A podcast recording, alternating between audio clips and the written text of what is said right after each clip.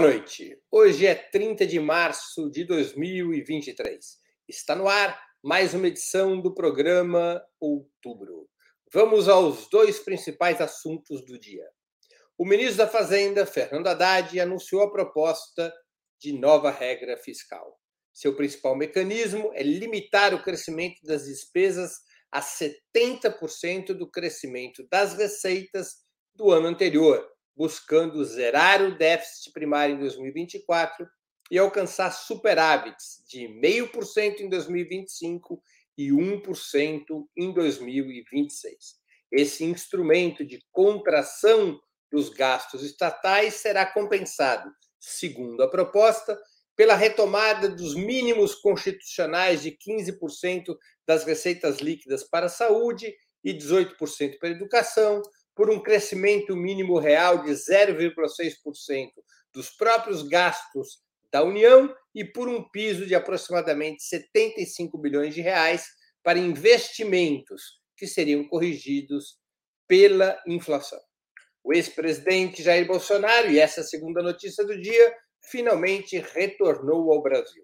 Recebido no aeroporto por algumas dezenas de seguidores que nem puderam vê-lo, sob forte esquema de segurança no Distrito Federal, o líder da extrema-direita possivelmente enfrentará problemas com a justiça, além do desafio de comandar a oposição ao governo Lula.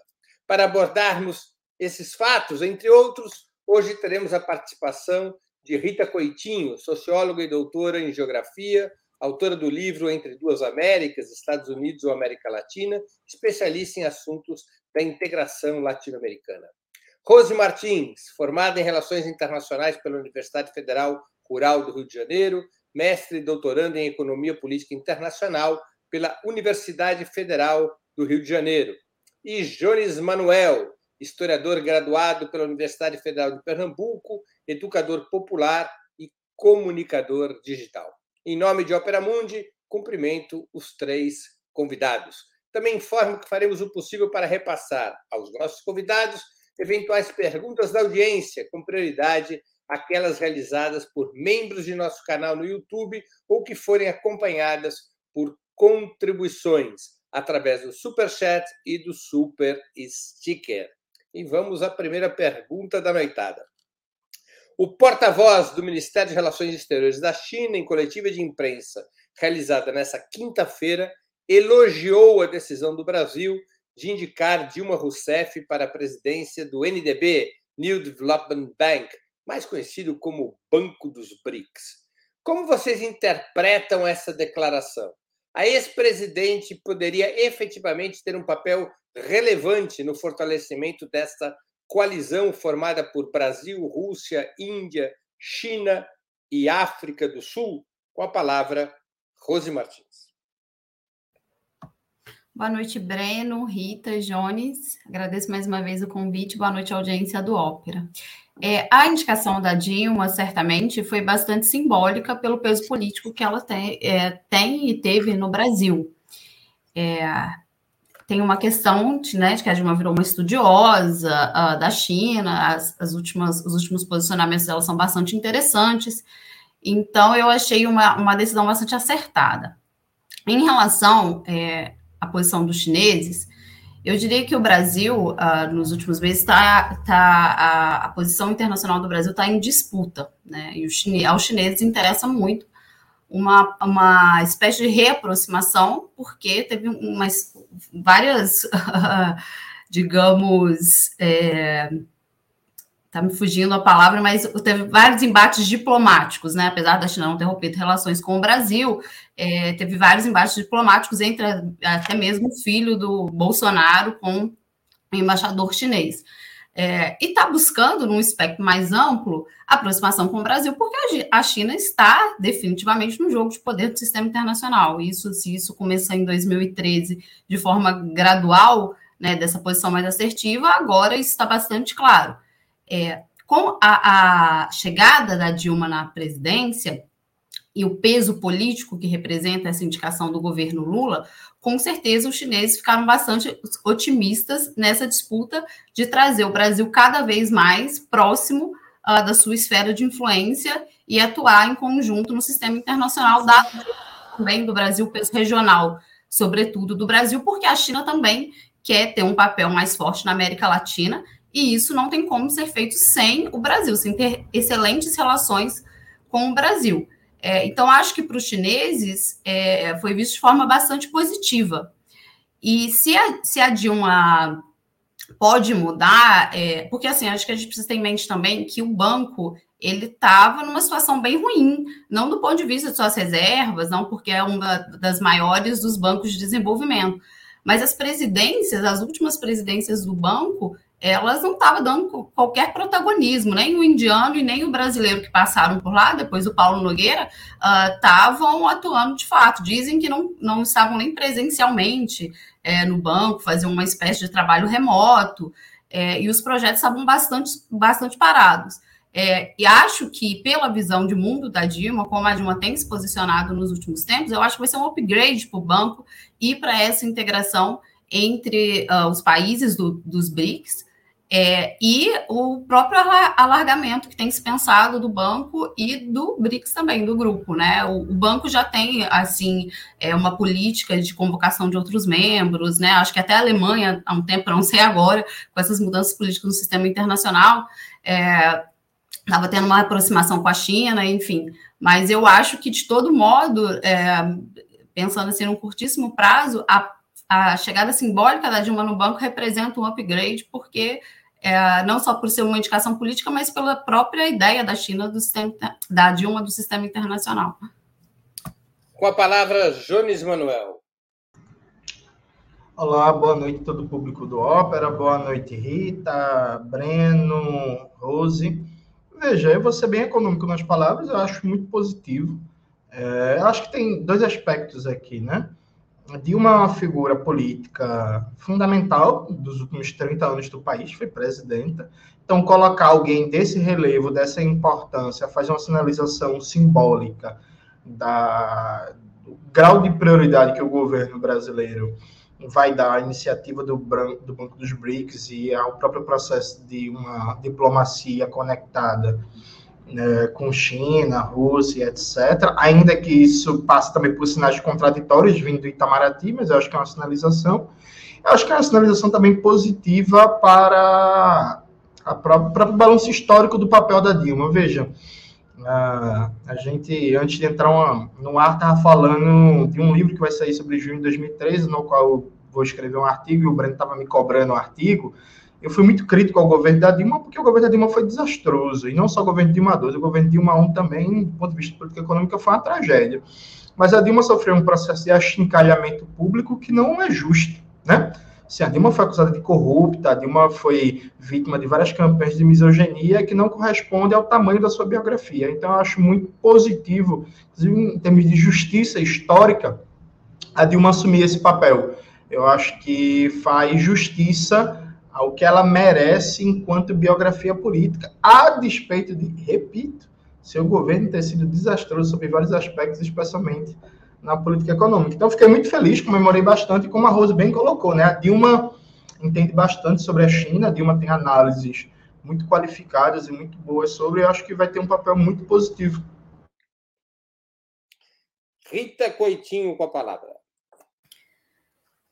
Bem, boa noite, pessoal. Breno, Rose e Jones. É, obrigada mais uma vez pelo convite. A gente já conversava sobre isso, Breno, na, na semana passada, quando eu estive aqui né, nesse programa. A gente conversou sobre esse, essa, tinha sido recém-anunciada, né, essa participação da Dilma no, no, à frente do chamado Banco dos BRICS. E eu destacava na época o papel simbólico da, dessa nomeação, né? A gente, a Rose já falou bem, o Jones também é, porque a, a, Dilma era, né, foi a pessoa que esteve à frente dessa articulação pelo lado brasileiro, uma articulação que veio ao mundo em 2014, né? A gente ficou sabendo dela em 2014, quando foi anunciada a criação do banco, né? Então, com a assinatura da Dilma como presidenta do Brasil. Então, uma articulação que começou no seu primeiro governo, né? Então, ela, ela, a sua condução à, à, à direção desse banco, ela tem essa dimensão simbólica, né? De reconstruir também é, o que, que significa os BRICS. Porque os BRICS, quando eles surgem, é aquela coisa, é um acrônimo dado por um cara do sistema financeiro, não era um bloco, era uma coisa que, que o mundo financeiro falava. E é justamente ali no governo Dilma que isso aí, claro que não é só uma ação do governo brasileiro, tem uma ação concertada também dos chineses, dos russos, dos indianos, né? Mas é ali naquela época que os BRICS viram uma coisa de fato, né? Um, um fórum de concertação internacional. E ele ganha uma cara, ele ganha uma, um, uma agenda de encontros anuais, né?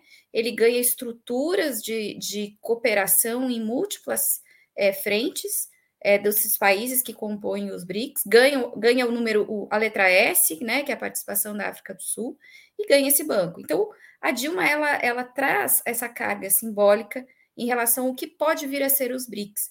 Então, me parece que a, a, saudação dos chineses, ela tem muito a ver com isso também.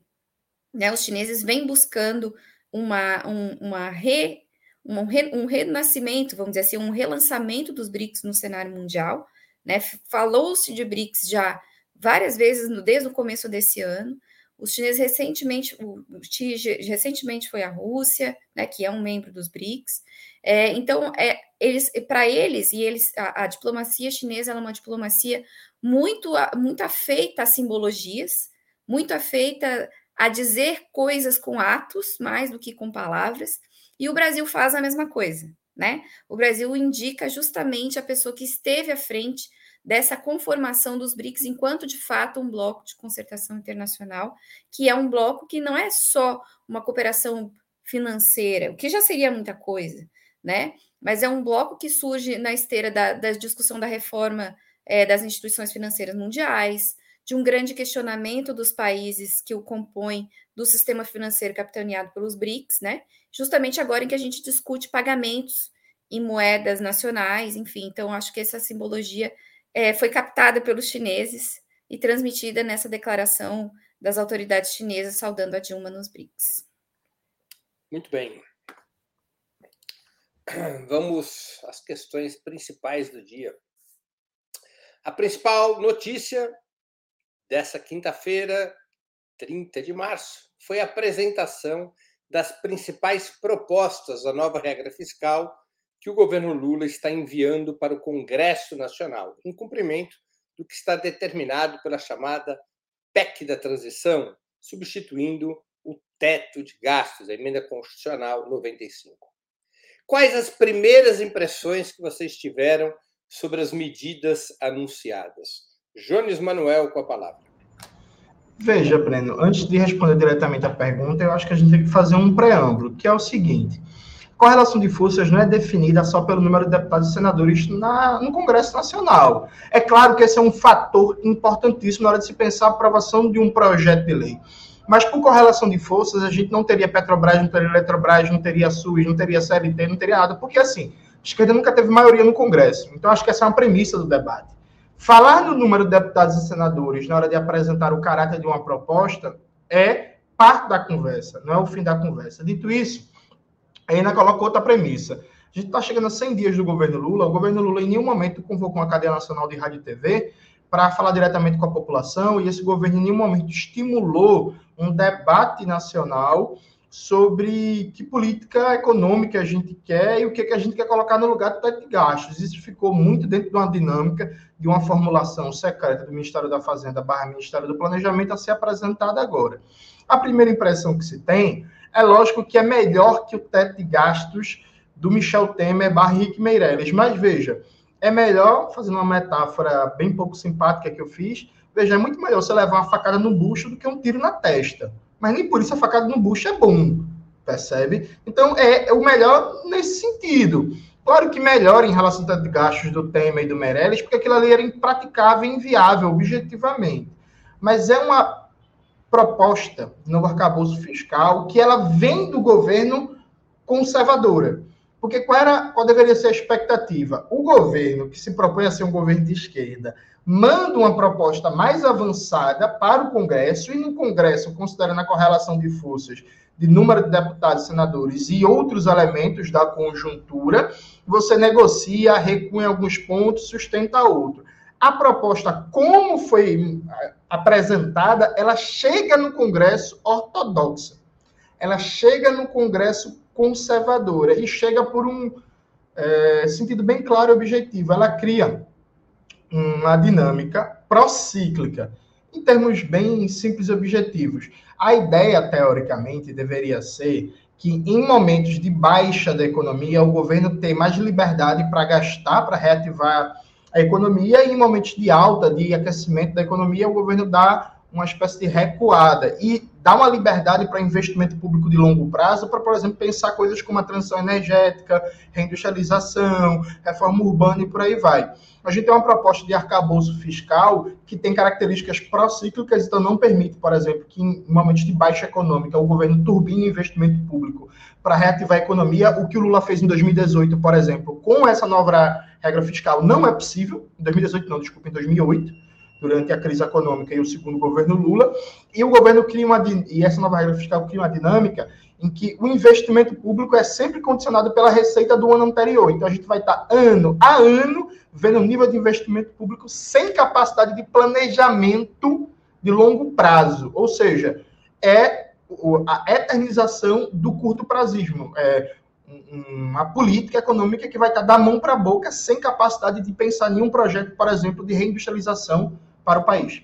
Mesmo com essa reserva de 75 bilhões que foi anunciada agora à tarde, que será corrigida pela inflação e que não está subordinada à, à trava é, proposta na regra fiscal?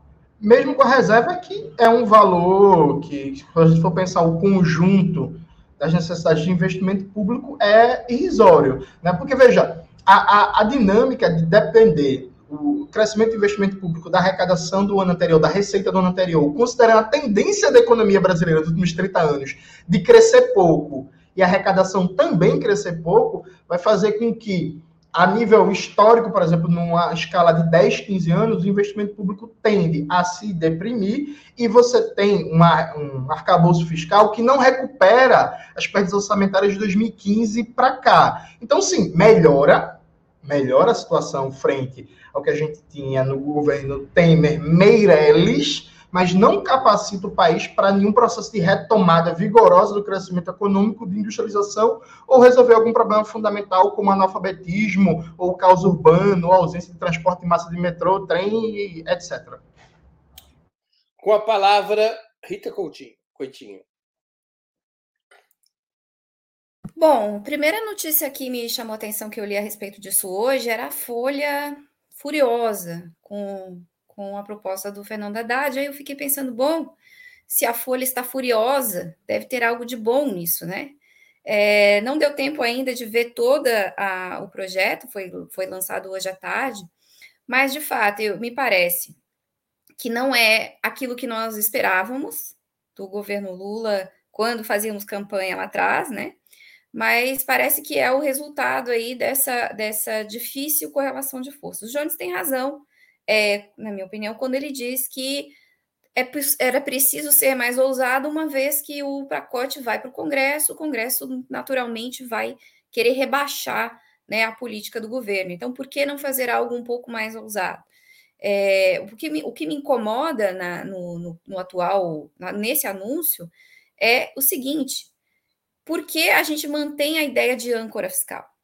Por que, que a gente não está revendo a ideia de âncora fiscal? Nós aceitamos a âncora fiscal. Eu estava vendo um dado aqui antes de entrar no programa. Os Estados Unidos da América, no ano passado, coletaram 4,9 trilhões, né? É, é, arrecadaram 4,9 trilhões. E eles gastaram 6,27 trilhões. Não tem âncora fiscal nos Estados Unidos. E é a maior potência do mundo. Aí as pessoas podem argumentar, ah, mas os Estados Unidos estão endividados, eles não estão nem aí para essa dívida.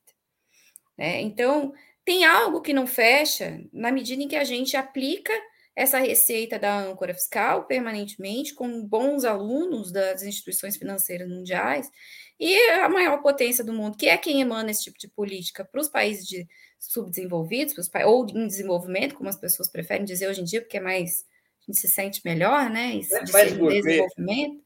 É, é, para nós é, é teto de gastos, é âncora fiscal, e para eles não. Então, essa é uma coisa que me causa é, estranhamento, a gente não, não colocar em debate a necessidade dessa âncora fiscal. E é claro que a gente, né, nós estamos aí na, na política há bastante tempo para entender que o governo não abre mão da âncora fiscal por conta da correlação de forças. Então, a gente consegue compreender que é isso. Né? É um governo difícil, um governo de composição com uma extrema-direita muito forte, né? A, a, vitória eleitoral foi muito pequena, é, então causar uma fúria geral de quem paga a, a conta né, das instituições financeiras que operam no Brasil, talvez não faça, não fecharia a conta né, que Lula faz para poder conseguir terminar o seu mandato.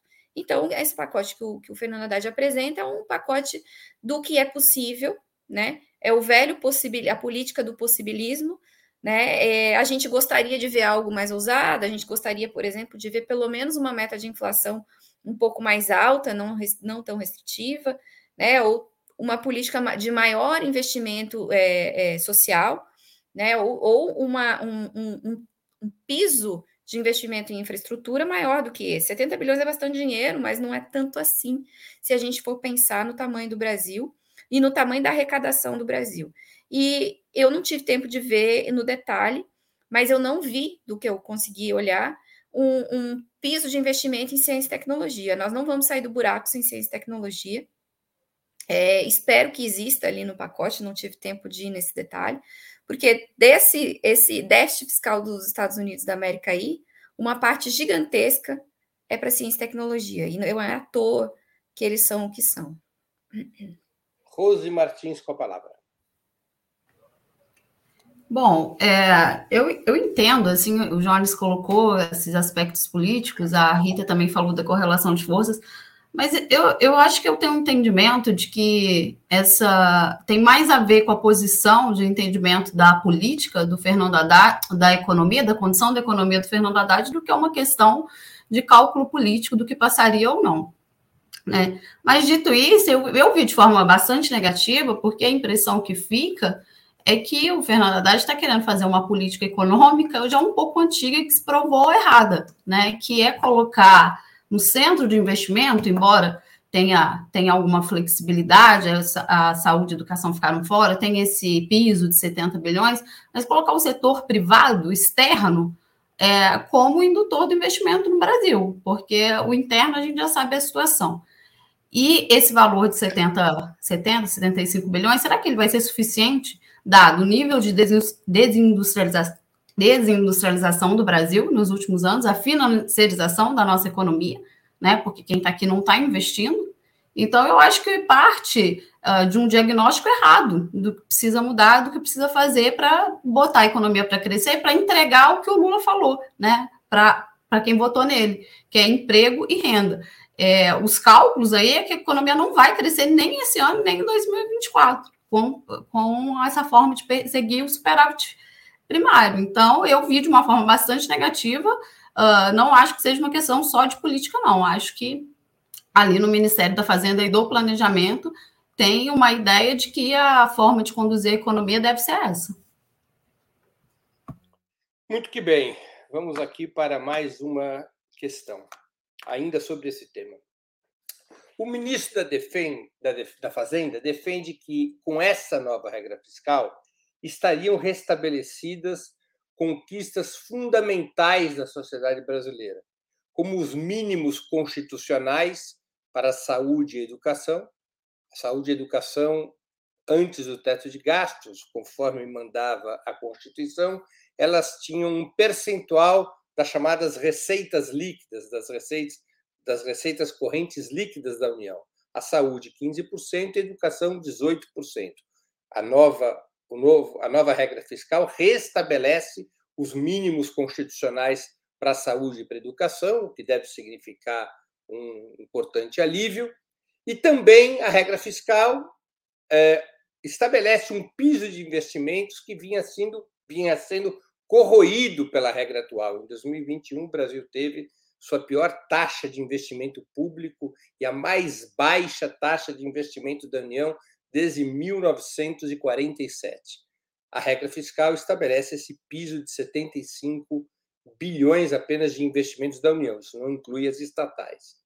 O ministro Fernando Haddad, na entrevista que deu hoje ao anunciar a regra fiscal, defendeu que essas duas medidas, o piso de investimentos uh, e o retorno aos mínimos constitucionais de saúde e educação, entre outras medidas, seriam importantes avanços em relação ao que se tem passado nos últimos sete anos.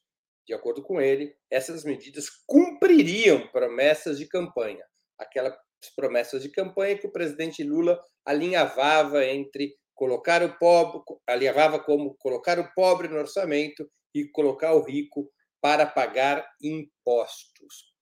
Vocês concordam com essa avaliação do ministro da Fazenda? Com a palavra, Rita Coutinho. Olha, eu acho que algumas coisas são possíveis, de fato, né? Há ali uma, uma, uma previsão de, de, de gastos que acomoda, vamos dizer assim, as coisas aos níveis dos governos passados. Né? É, eu gosto de dizer sempre que o, governo Bolsonaro, o governo o Temer e o governo Bolsonaro, eles meio que fizeram a gente voltar quatro casas, né? Voltar cinco casas para trás. A gente foi até um certo ponto de investimento público e de aumento do, do, do investimento em saúde, educação e ciência e tecnologia, muito longe do ideal, mas que, que trazia para nós um fôlego, uma certa esperança de futuro. E aí vem o golpe com o Temer, vem o Bolsonaro e a gente volta né, a níveis anteriores, a níveis que, muito piores do que aqueles que a gente estava ali em 2010, por exemplo. Então, a gente, de certa maneira, o que o Haddad apresenta hoje, ele restabelece, dizer assim, o nível que nós estávamos. Talvez não, não exatamente o nível que nós estávamos, mas alguma coisa próxima daquilo. Né? A gente vai poder, ah, poder voltar a pagar as contas das universidades, vamos poder pagar as bolsas, vamos poder ter algum tipo de auxílio para as populações é, em, em, situação de, de pobreza e miséria extrema, né? Então você vai, volta a ter é, possibilidade de alimentação do povo, e isso aí não é desprezível. Não, isso não é desprezível, isso, na verdade, é o mínimo que um país da, da dimensão do Brasil precisa fazer. Então, de fato, me parece que quando o ministro da Fazenda diz que isso vai ser possível, eu, eu confio que isso de fato será possível. O que nos deixa, é, o que me deixa preocupada é que o que é possível não é o que nós precisamos. Nós precisamos avançar. Né? E como nós avançamos? É esse tipo de debate que a gente não está enxergando no novo governo Lula. Né? Há uma, uma busca desenfreada para restabelecer os níveis do passado, o que não é desprezível, porque as pessoas pararam de poder comer. Então, se as pessoas para, voltarem a comer, voltarem a ter SUS, voltarem a ter vacina, a gente já está muito melhor do que a gente estava, e a gente não deve é, achar que isso é pouco. Dependendo de para quem essas políticas chegam, isso é a diferença entre a vida e a morte, né? Ou isso é a diferença entre uma vida miserável e uma vida digna. Então, eu acho que isso sim é possível. Agora, é, com âncora fiscal, como é que a gente avança nos próximos dois anos?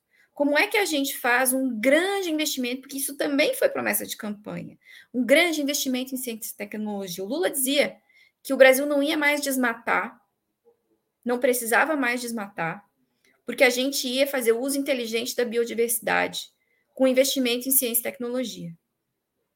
Não é dando bolsa de CNPq, é, é importante dar bolsa CNPq para o aluno lá de doutorado, mas não vai ser assim que nós vamos sair dessa situação de atraso tecnológico que nós estamos. Nós precisamos criar estruturas de Estado realmente potentes para que esses investimentos em ciência e tecnologia gerem produtos e, e, e reindustrializem o Brasil na nova economia, que não é mais a economia do carro, de mandar carro para a Argentina, é outro tipo de economia. E nesse nessa dever de casa que a gente quer, o que está sendo apresentado, a gente não vai fazer isso nos próximos dois ou três anos.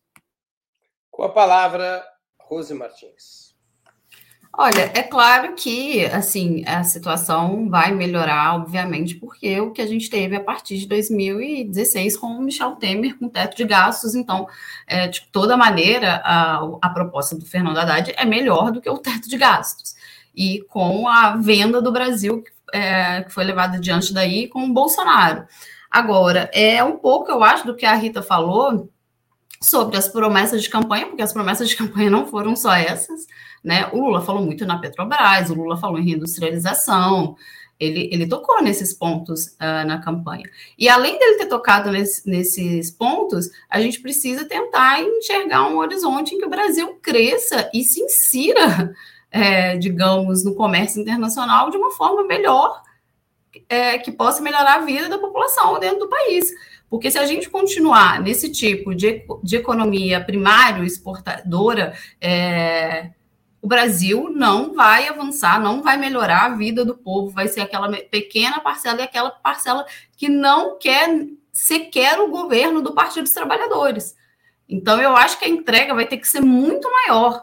E a questão que a Rita tocou de ciência e tecnologia, ela não vai para frente sem um investimento maciço, muito parecido com o que a China fez nos últimos anos para se posicionar melhor diante de um comércio internacional dos termos de troca. É, mas com esse, com esse, com essa proposta, isso não me parece ser possível, porque como, é, como vai aumentar as receitas na atual situação do Brasil? Como é que vai aumentar as receitas para aumentar os gastos, para aumentar o investimento? A situação eu, eu, eu assim olho com bastante pessimismo, né? Agora sobre os mínimos constitucionais, obviamente, mas não acho que a promessa de campanha do Lula foi só isso, e que o próprio Lula, que parece estar mais à esquerda do que todos os seus ministros, do que toda a composição do seu governo, eu acredito que não é nem o que o próprio Lula deseja para o Brasil, para a nossa estrutura econômica. Eu acho que essa não é a visão dele, é, pelo menos um, num governo aí de quatro anos. Agora, é, que vai ter alguma melhora na vida das pessoas, principalmente das pessoas mais pobres, eu acredito que sim. Com a palavra, Jones Manuel. Vamos lá. Eu quero voltar rapidamente no ponto anterior, que eu tenho dúvida se minha posição ficou clara. Veja, quando eu falei da maioria conservadora no Congresso Nacional, eu não acho, diferente da Rita, que é o que deu para fazer essa proposta.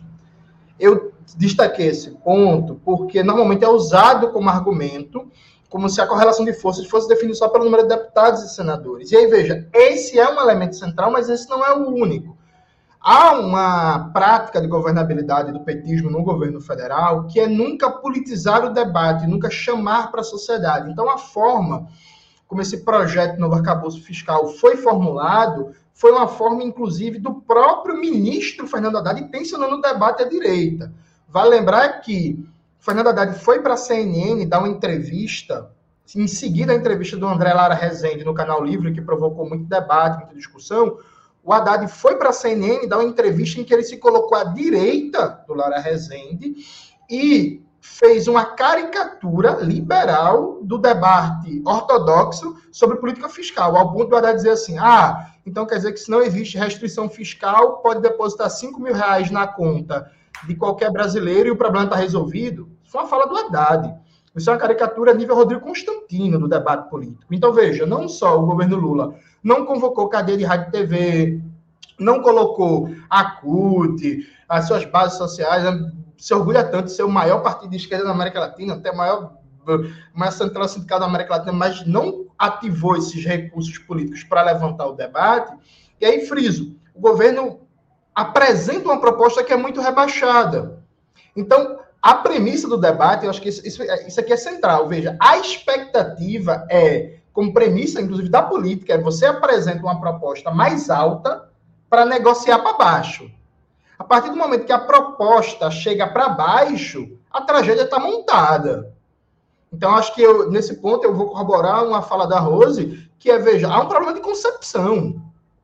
O Eduardo Costa Pinto hoje deu entrevista, inclusive, o Breno Altman, que o professor Costa Pinto cita o artigo dele questionando se Haddad é um neoliberal progressista. Haddad é um neoliberal progressista, um liberal de esquerda.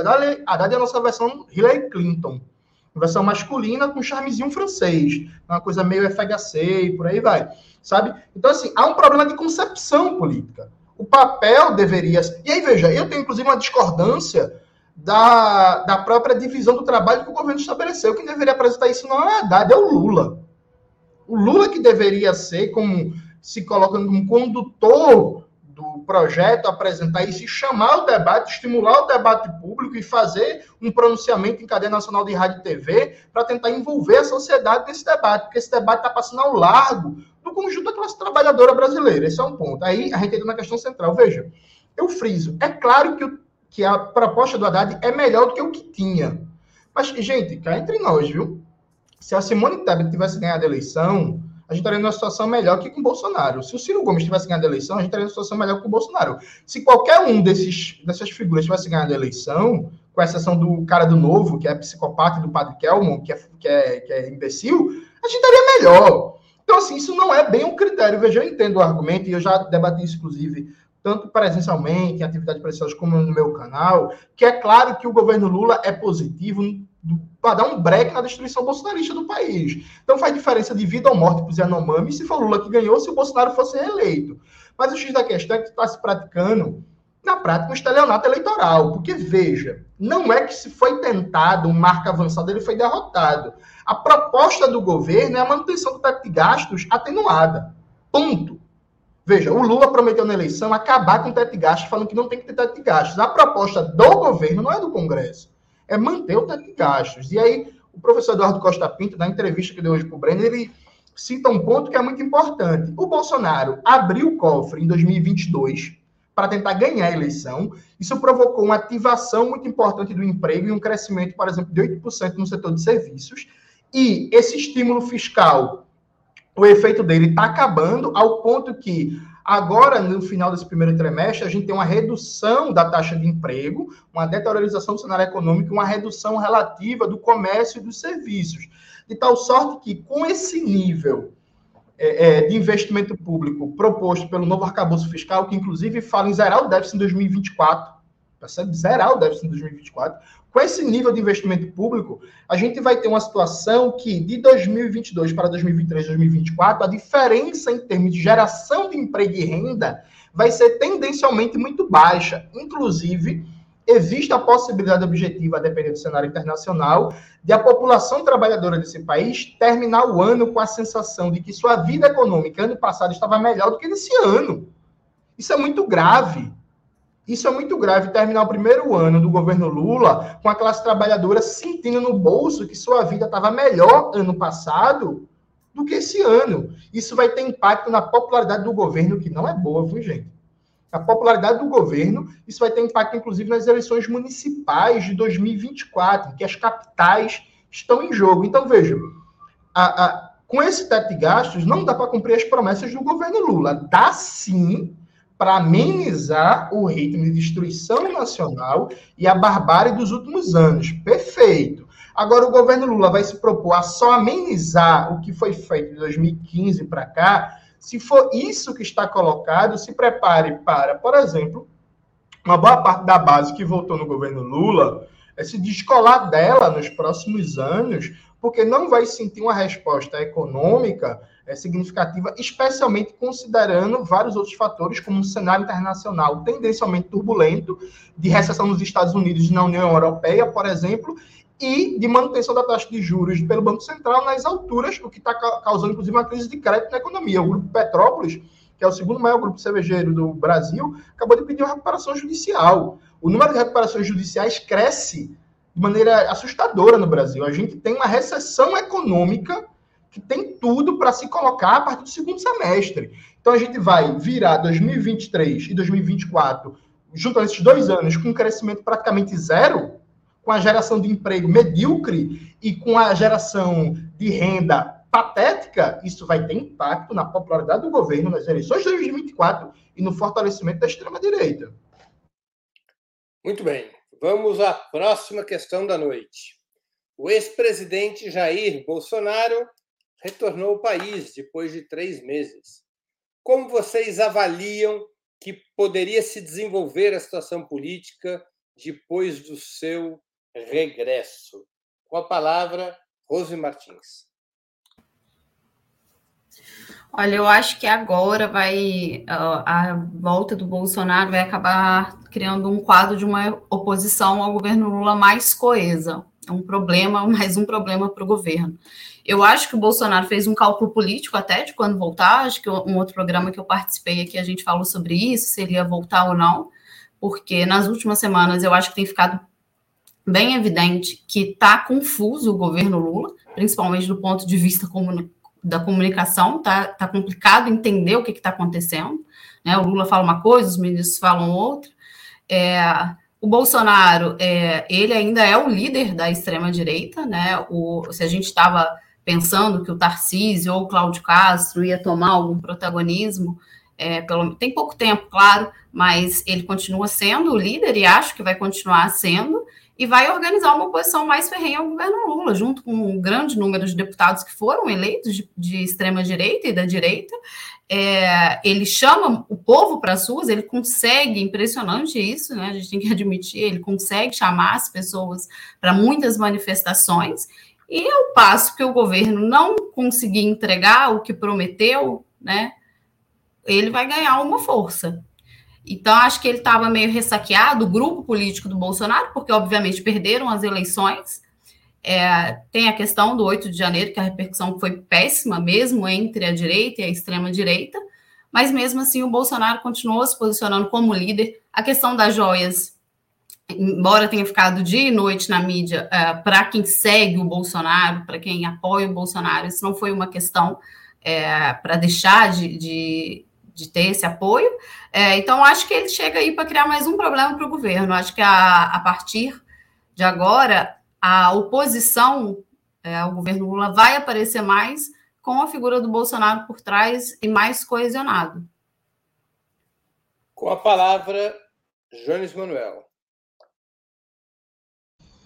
Veja, é, eu vou corroborar uma fala de Rose sobre a falta de comunicação coordenada e coesa desse governo Lula, e eu diria mais, uma falta de estratégia de lidar com a extrema-direita. Porque, note bem, veja, é, esse problema das joias, de verdade, eu, ele pode redundar, por exemplo, numa prisão de Bolsonaro, que seria maravilhoso. Só que me parece que o governo Lula deveria, por exemplo, estar tá investindo numa comunicação para ligar a privatização da refinaria da Bahia a, por exemplo, esses presentes muito, muito estranhos que o governo Bolsonaro respondeu. Ou então, inclusive, chegar onde a coruja dorme, nos bilhões. Então, eu já fiz esse questionamento várias vezes. O que, que o, o Ministério da Economia e o Ministério da Justiça estão esperando para estabelecer uma auditoria em todas as privatizações? Sabe? O que é que se está se esperando para fazer um debate concreto sobre o que foi que o governo Bolsonaro fez de dilapidação do patrimônio público e fazer uma pressão, inclusive, em Bolsonaro, para relembrar as pessoas por exemplo, durante o governo Bolsonaro, os combustíveis cresceram de maneira assustadora. A alimentação cresceu de maneira assustadora e fazer um debate, uma comunicação, uma politização para, inclusive, relembrar esses pontos, que isso fortalece o governo. Então, eu acho que tem um processo que o Bolsonaro está jogando mais ou menos parado, porque a gente vem investindo em dinâmicas políticas de que ah, Bolsonaro roubou joias, ah, o Bolsonaro ganhou um presente de, de uma abotoadura, o Bolsonaro... Assim, eu tenho dúvidas sobre o impacto disso na base social do Bolsonaro. Eu gostaria muito, eu não tenho uma opinião formada, eu gostaria muito de ver, por exemplo, uma pesquisa qualitativa para ver se no bolsonarista maluco, no, naquela base mais fiel, se isso pega se isso tem algum efeito. Eu tenho sérias dúvidas sobre isso, percebe? Eu tenho sérias dúvidas. E acho que dentro desse processo valeria, inclusive, uma, uma certa malícia e uma certa coordenação melhor do governo para, inclusive, pautar o debate nessa volta de Bolsonaro. Então, por exemplo, me parece muito óbvio que deveria ter-se uma ação coordenada para, nesse momento, o debate ser a privatização da refinaria da Bahia, a Landolfo Alves, se não me falha a memória, e a relação estranha do, do, do, dos compradores com o governo Bolsonaro. A, a, a, acho que falta nesse governo Lula uma iniciativa de coordenação, de pautar o debate. Cada ministro fala uma coisa, a iniciativa de um ministério não reverbera nos outros. Então, se você para para fazer uma análise, por exemplo, um dado básico, redes sociais de cada ministério, a rede social do ministério não divulga a iniciativa do outro. Parece feudos nômadas que cada um fala de si, não existe coordenação central e o Paulo Pimenta, não é isso, da SECOM? Não é isso? O Paulo Pimenta, com todo respeito, meu querido Paulo Pimenta, mas seu trabalho até agora tá péssimo. Tá abaixo da crítica. De 0 a 10, eu daria menos um para esse trabalho de comunicação do governo. Com a palavra, Rita Coitinho. Bom, primeiro eu acho que o, o, o Bolsonaro o Bolsonaro não podia mais ficar nos Estados Unidos, ele precisava voltar. Acho que isso é um dado fundamental, né? Então ele tinha que voltar antes do vexame de ser chamado a sair. É, não querendo aqui fazer uma fala super otimista, beirando o irrealismo, mas o fato é que eu esperava imagens mais suntuosas desse retorno de Bolsonaro em Brasília, né? Teve lá um, umas duas centenas de apoiadores, né, esperando para vê-lo, enfim. É, não, ele queria desfilar em carro aberto, né? Vocês lembram dessas declarações dele, dele alguns dias atrás, e isso aí ficou fora de cogitação, porque me parece que não é que a, a, o núcleo duro do bolsonarismo se dispersou. Esse pessoal que é muito fiel do, ao Bolsonaro não, não, não se sensibilizaria por campanha midiática nenhuma. Não vai ter SECOM que dê conta de, de dissuadir essas pessoas é, dessa, dessa obsessão que eles têm pelo, pela sua liderança, que é o Bolsonaro. Parece que o, que o que pode vir a enfraquecer o Bolsonaro nos próximos anos é a luta fratricida entre os próprios é, candidatos a herdeiro dessa herança da extrema-direita. Né? E acho que há muitos candidatos, muitos é, potenciais herdeiros dessa, dessa eleitorado da extrema-direita que devem corroer, buscar corroer a base social do Bolsonaro. Então, acho que deve haver um processo assim. Bolsonaro é, provavelmente vai ter, vai responder a muitos processos daqui para frente, é, mas né, na justiça comum, né, com um cidadão comum, então isso tem um tempo, que é um tempo lento. É, não me parece que a gente deveria apostar nessa questão da prisão e da justiça, sim, soluções políticas, por enfrentamento é, do bolsonarismo. E, e, me parece que isso está muito ligado ao debate que a gente fez aqui agora em relação à economia. Se não tiver investimento, não tiver crescimento, não tiver melhora da economia, a gente não vai ter uma, uma dissolução daquela base é, do aquela base que não é fixa do bolsonarismo. Nós precisamos que as pessoas comam melhor, estudem mais, viajem mais, sintam que a economia está melhorando, que as suas condições de vida estão melhorando, para que elas percebam que o governo Lula ou o governo dessas forças é, aliadas que se dizem progressistas é melhor do que aquilo que a gente tinha antes. Né? É, me parece que é ineficaz a guerra midiática, essa coisa. Não que a gente não tenha que fazer boa comunicação, eu concordo que é preciso melhorar a comunicação, mas as bolhas hoje dessa galera, elas são fechadas no, nos grupos de WhatsApp, Telegram, enfim. É, são, são retroalimentadas por coisas que eles inventam e eles mesmos acreditam, né? Então, é, o que vai realmente fazer as pessoas pensarem um pouco sobre em quem elas estão votando é se o nível de vida, se as condições gerais é, da nação melhorarem. Né? Me parece que isso é o mais, é o mais importante é, a, a, ser feito agora. O Bolsonaro vai ser lá presidente de honra do PL. O PL é um partido fisiológico, né? mas que navega aí na ultradireita, tem uma base enorme no Congresso Nacional. E acho que vai muito mais da, do sucesso desse governo a dissolução dessa base social do que exatamente somente dos processos e das denúncias em relação ao Bolsonaro, porque essa galera não acredita nessas denúncias.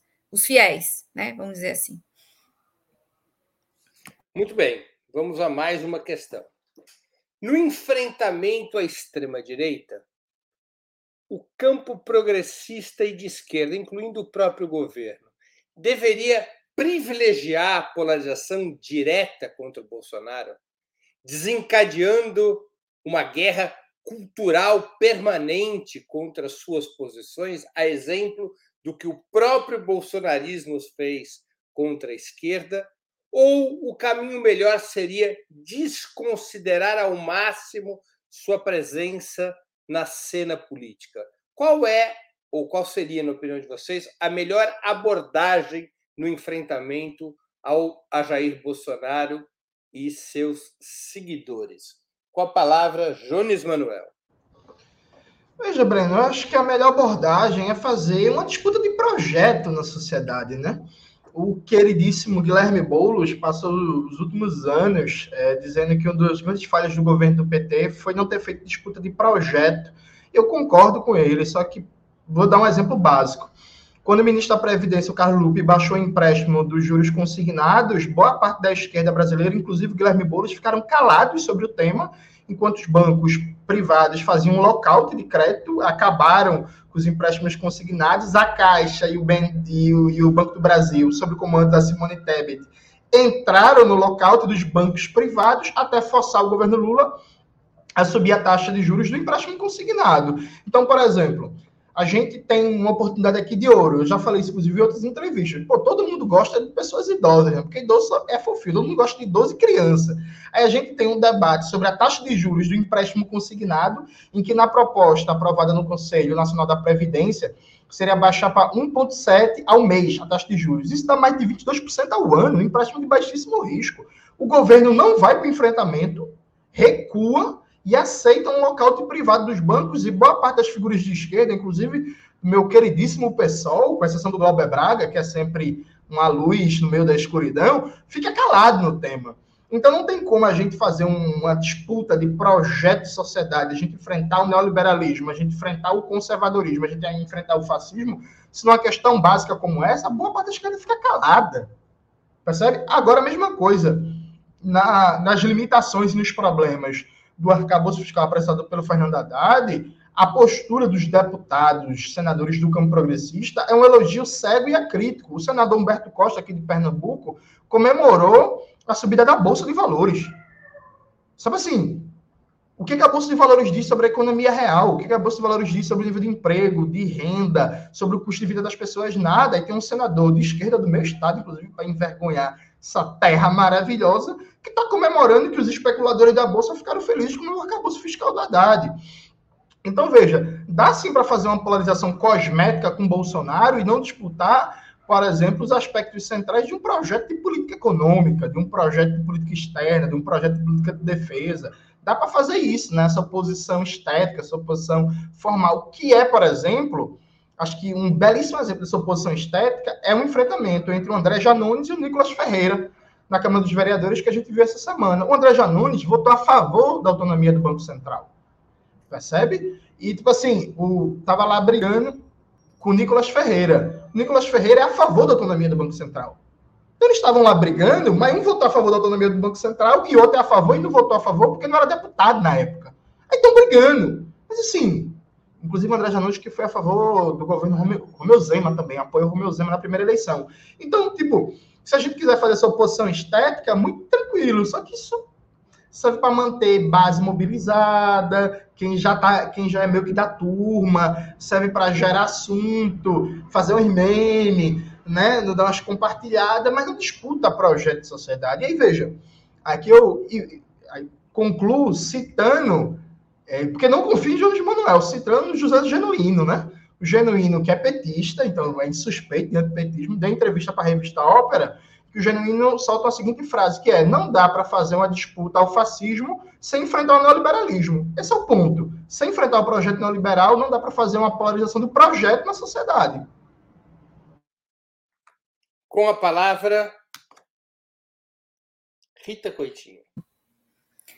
Bom, eu penso que não dá para ignorar completamente a questão da disputa, não dá para ignorar a disputa ideológica, a disputa cultural. Ela precisa existir nos espaços onde a esquerda e, é, e, a, e os setores, vamos dizer assim, democráticos ocupam. Então, ela é fundamental.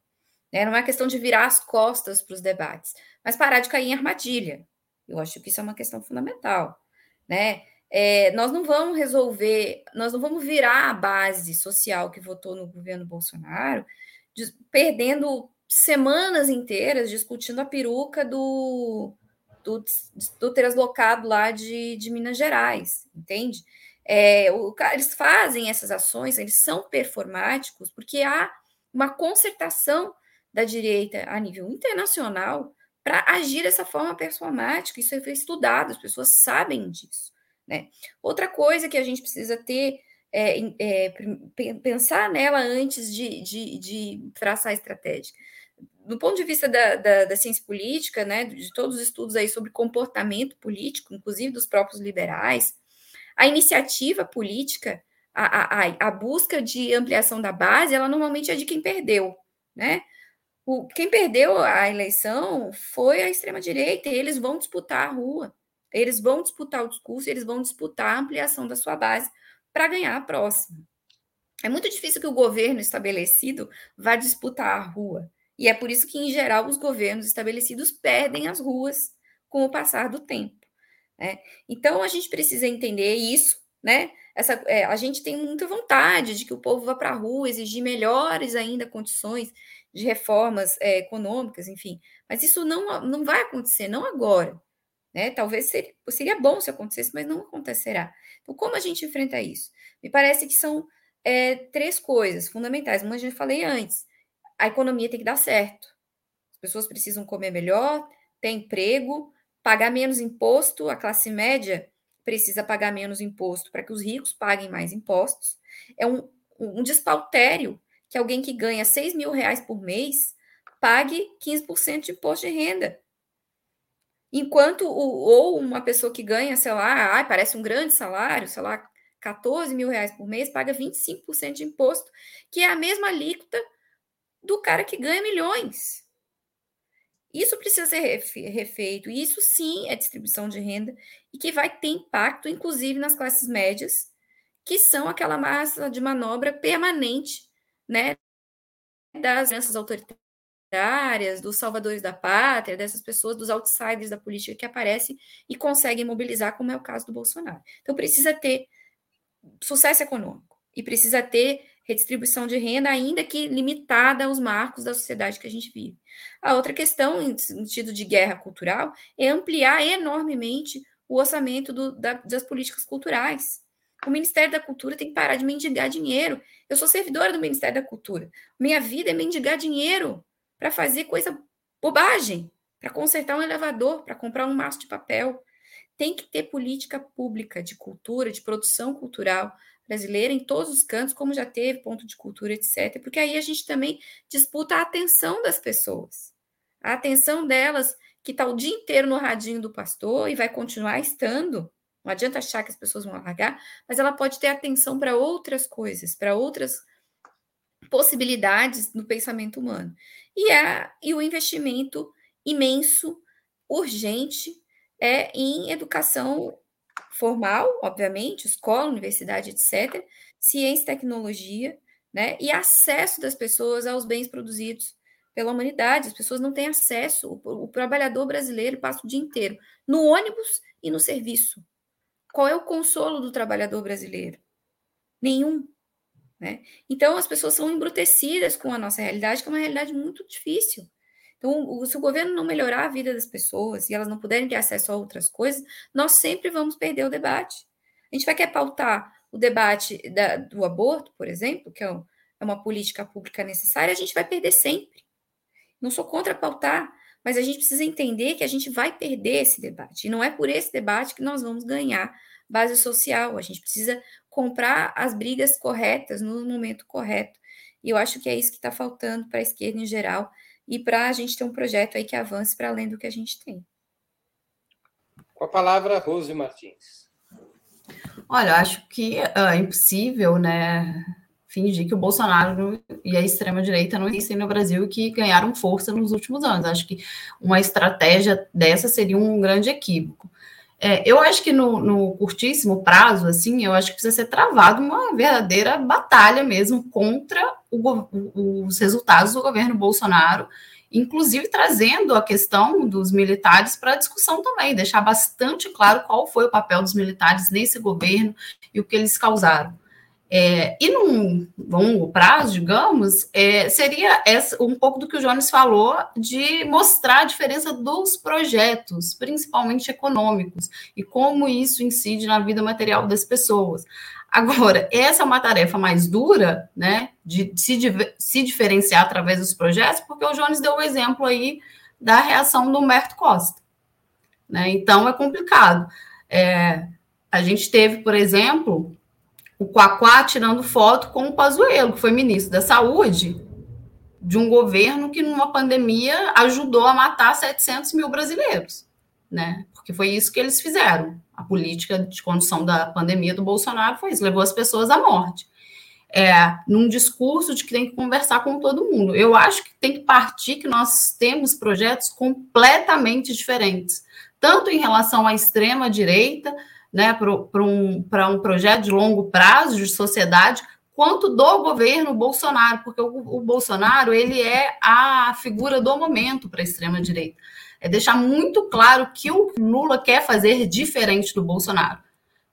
E isso começa, eu acho, na economia, que é o que mais impacta a vida das pessoas, porque o Bolsonaro, a despeito de tudo que ele fez na pandemia, ainda quase foi reeleito presidente do Brasil. Então, acho que não tem que ignorar e tem que partir, eu acho que o termo é certo, partir para uma batalha cultural e de ideias com a extrema-direita, com o Bolsonaro e com os militares. Muito bem. É, chegamos assim ao final de mais uma edição do programa Outubro. Eu conversei hoje com Rose Martins, Rita Coitinho e Jones Manuel. Como é sabido, o programa Outubro é exibido ao vivo sempre de segundas às sextas-feiras às 19 horas. Muito obrigado aos convidados e à audiência. Boa noite boa sorte a todos e a todas.